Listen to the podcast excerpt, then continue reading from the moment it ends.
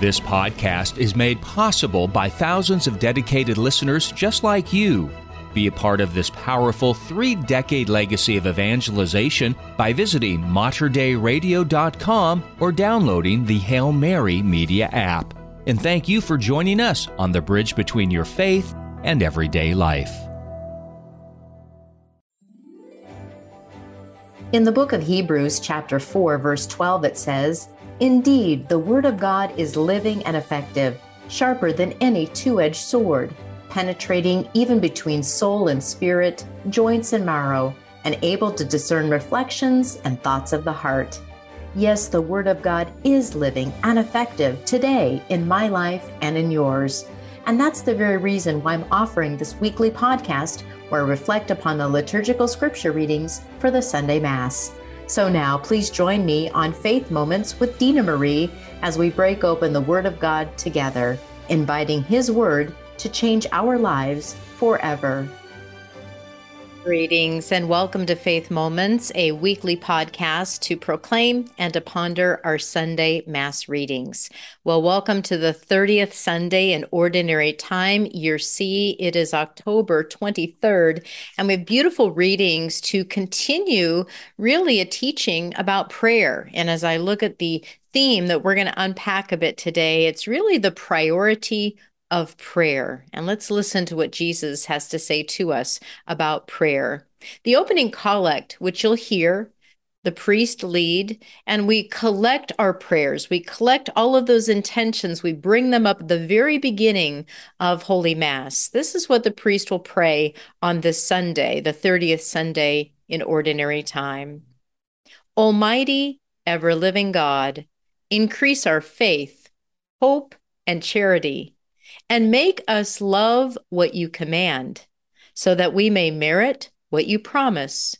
Through our Lord Jesus Christ, your Son, who lives and reigns with you in the unity of the Holy Spirit, God forever and ever. Amen.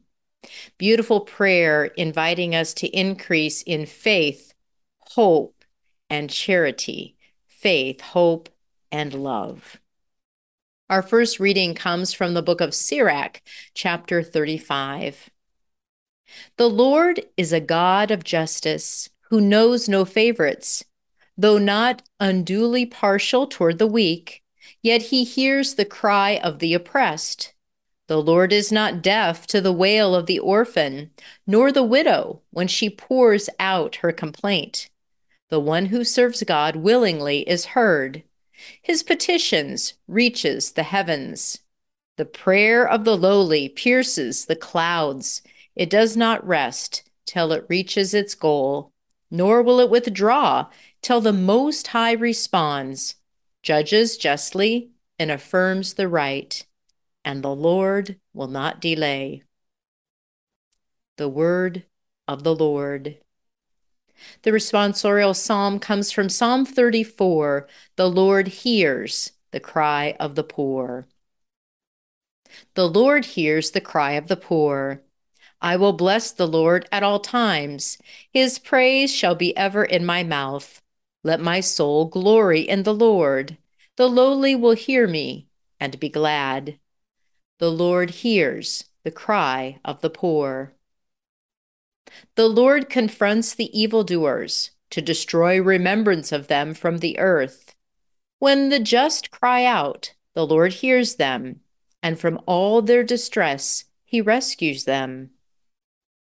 The Lord hears the cry of the poor. The Lord is close to the brokenhearted, and those who are crushed in spirit he saves. The Lord redeems the lives of his servants. No one incurs guilt who takes refuge in him. The Lord hears the cry of the poor. Our second reading comes from the letter of Saint Paul to Timothy, Second Timothy chapter four. Beloved, I am already being poured out like a libation, and my time of departure is at hand. I have competed well. I have finished the race. I have kept the faith. From now on, the crown of righteousness awaits me, which the Lord, the just judge, will award me on that day, but not only to me, but to all who have longed for his appearance.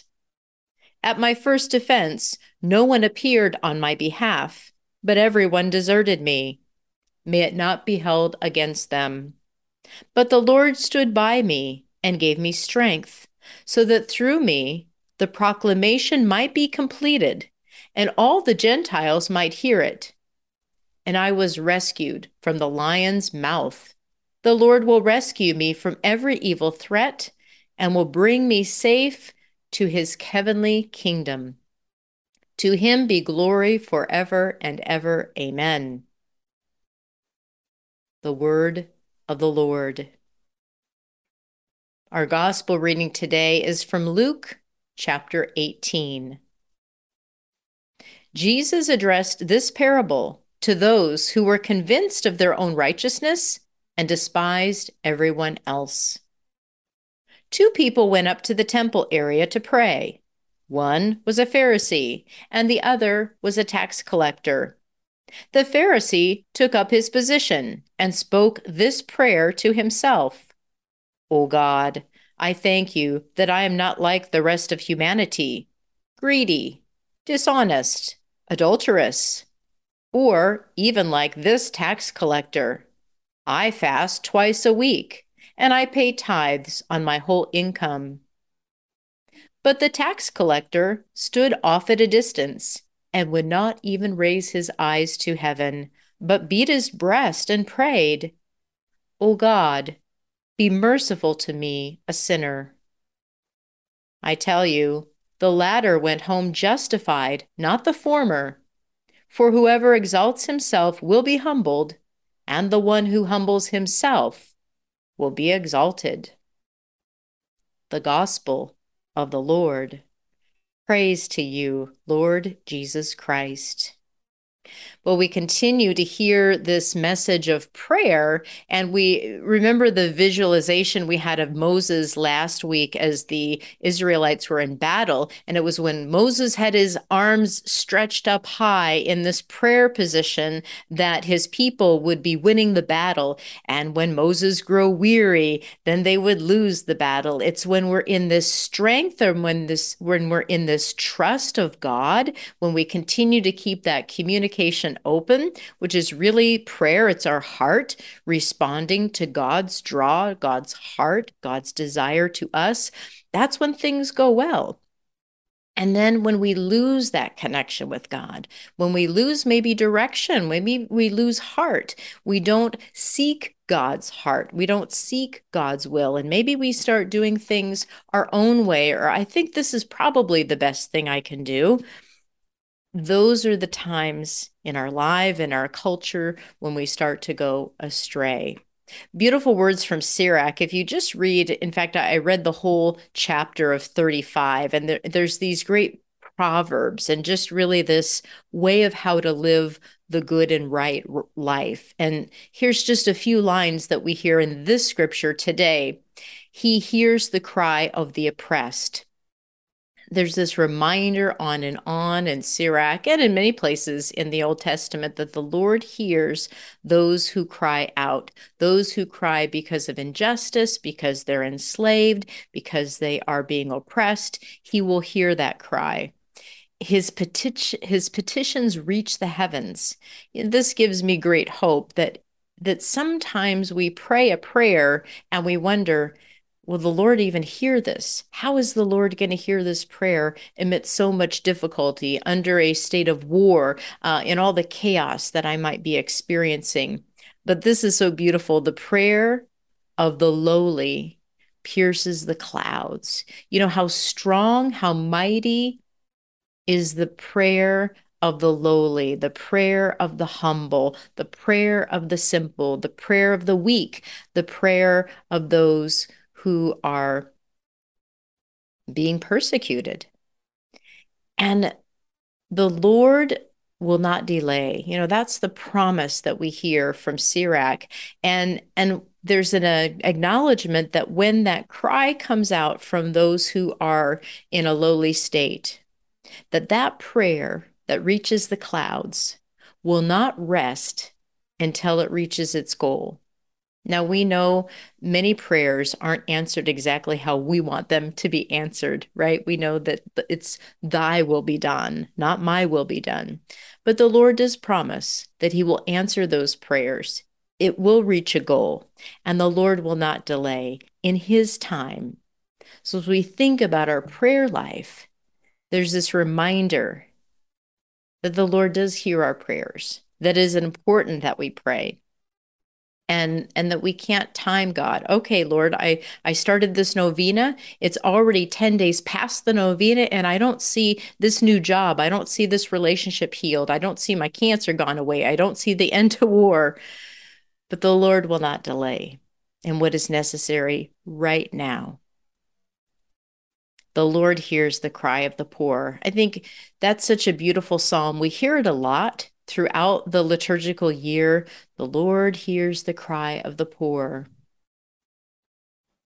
May that be encouragement to you in a time of distress, in a time of difficulty, that he does hear and he is close and he does draw near to the brokenhearted, to all those who are crushed in spirit. How many people do you know? How many people do you see out in the world today? In stories that you read that are crushed in spirit. The Lord redeems the lives of his servants.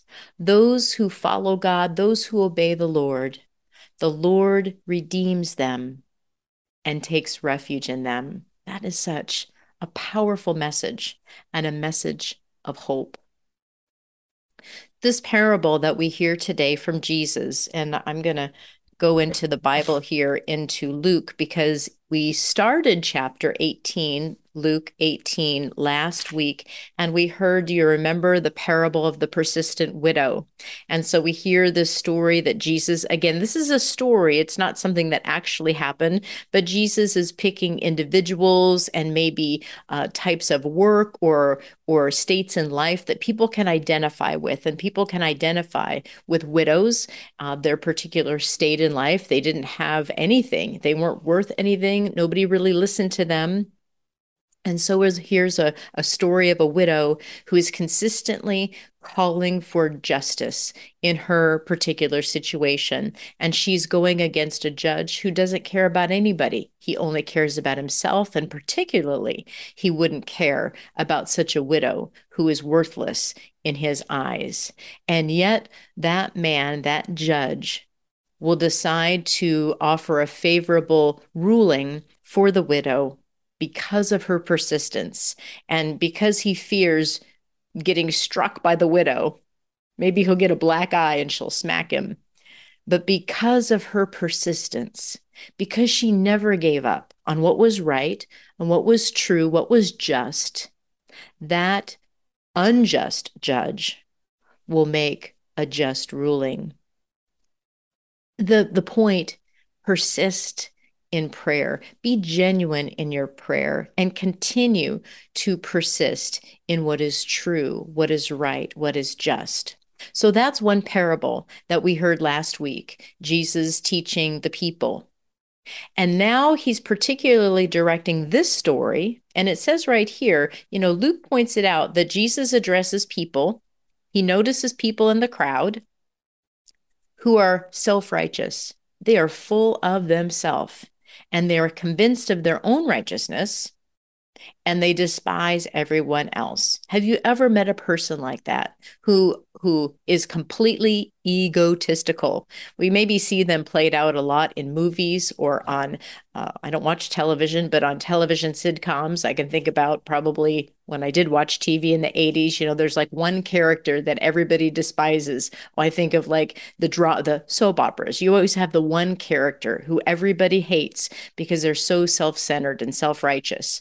Well, Jesus is seeing these characters played out in real life in his day.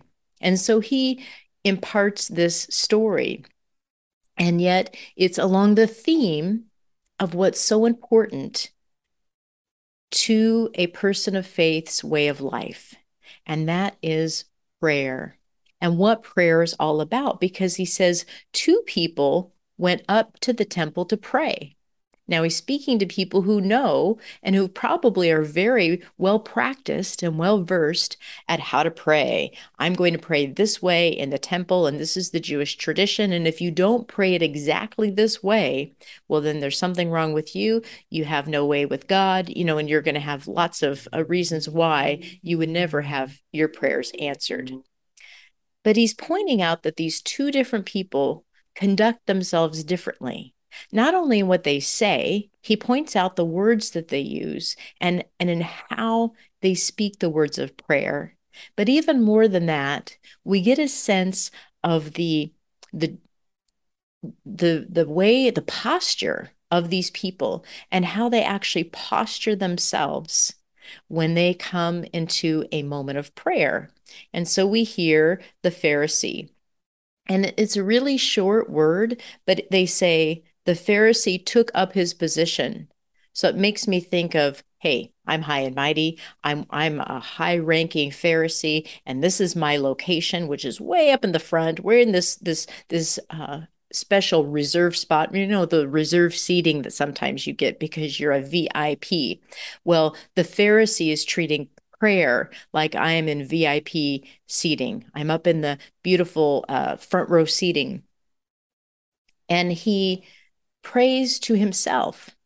And so it's really more an account of checking the boxes of all the things I've done so great, Lord, don't you know how great I am?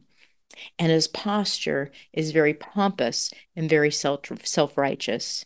And yet Jesus then points out very simply the tax collector who stood off at a distance. You know, he was so aware of his own sins that he didn't feel worthy to even approach God. Have you ever felt like that? I can't even approach the Lord. But his willingness to meekly come into the Lord's presence, even if it's fo- so far away, and he beats his breast, he puts his head down, you know, this posture of humility, this posture of, of realizing and recognizing when I have done wrong. I've really gone wrong many times, Lord. And he recognizes that, and he calls out with an open heart, be merciful.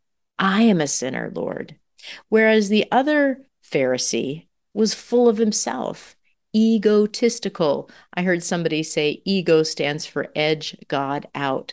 All he could do is think of himself and even compare himself to others. I am so righteous and so much better. And so Jesus is really pointing out this format. It's not a good word to use. This way of prayer is filled with humility, with emptying oneself out. And so he closes by giving these very familiar words we've heard so many times. And yet, how often do we follow them? Everyone who exalts himself will be humbled. And everyone who humbles himself or herself will be exalted. Beautiful words to remember how important prayer is, and how do I conduct my daily prayer? What's my countenance? How do I approach the Lord? Do I pray?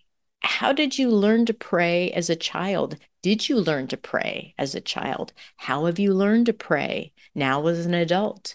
Do you have a family? Have you taught your family how to pray? What are the different ways in which you may pray today? I'm starting to read this series. It's called In Conversation with God, and it's several volumes of short reflections and writings on this the daily readings, including the Sunday readings. And in this commentary for today's Sunday, the thirtieth Sunday in Year C, there's a beautiful quote from Pope Saint John Paul the Second, and his feast day was celebrated this weekend on October twenty-second. And so it says here that at the beginning of his pontificate, Pope John Paul the Second declared this, and just hear these words from now a saint canonized in the Church, John Paul the Second. For me, prayer is the first priority. Prayer is the basic prerequisite to service of the church and the world. Every believer should always think of prayer as an essential and indispensable component of one's vocation. It is the opus divinum, which precedes and overshadows every work. We well know that faithfulness to prayer or its neglect is a test of the vitality of religious life, apostolate, and Christian fidelity. Pope Saint John Paul the Second is saying prayer is essential. It has to be always in our life. In fact, he went on to say at a gathering of clergy, and think about Jesus in his words, he's looking out to the crowd and seeing many who don't get it, who don't get a right relationship with God. And Pope John Paul was talking to a group of clergy and religious, and he said this, a constant danger with priests, even zealous priests, is that they become so immersed in the work of the Lord that they neglect the Lord of the work, neglecting a prayer life, neglect, neglecting that time, what Mother Teresa made so popular, an hour of adoration before her sisters would go to work and do work in the missions. Archbishop Fulton Sheen would do the same thing. I must have my holy hour, no matter my travel schedule, no matter what, I must have that time with the Lord in prayer. Prayer is indispensable for you today as yesterday. We must find time. We must make time to be with the Lord in prayer. And that's really the spirit behind this podcast. This Faith Moments podcast is really to give us, to give me an opportunity to read over the scriptures, to listen to other people who may have reflected on the scriptures, to hear homilies, to, to be in conversation with God. And so today, reflect in this reading as we hear about the humble tax collector who recognizes his own faults and his sins. He needs a savior. The Pharisee doesn't need a savior. He doesn't really need God. There was nothing in that prayer that acknowledged a need for God. Think about your prayer. Think about what you say when you pray. Is your prayer recognizing you need a savior, you need the Lord, and you need to make a change in your life? Look forward to talking with you again next week. Pope Saint John Paul the Second, pray for us. Glory be to the Father, and to the Son, and to the Holy Spirit, as it was in the beginning, is now, and will be forever. Amen. God bless you, and have a very blessed week. You have been listening to Faith Moments with Dina Marie, reflections upon the liturgical scripture readings for the Sunday Mass. New podcast episodes are released weekly through the generous support of Mater Dei Radio. To learn more about Faith Moments with Dina Marie, visit me online at dina marie dot org. That's dina marie dot org. May you have a blessed week. If you enjoyed this podcast, please consider sharing it with a friend. You can support this vital mission of evangelization through Mater Day Radio dot com or the Hail Mary Media app. And thank you for helping us lead souls to Jesus through the Blessed Virgin Mary.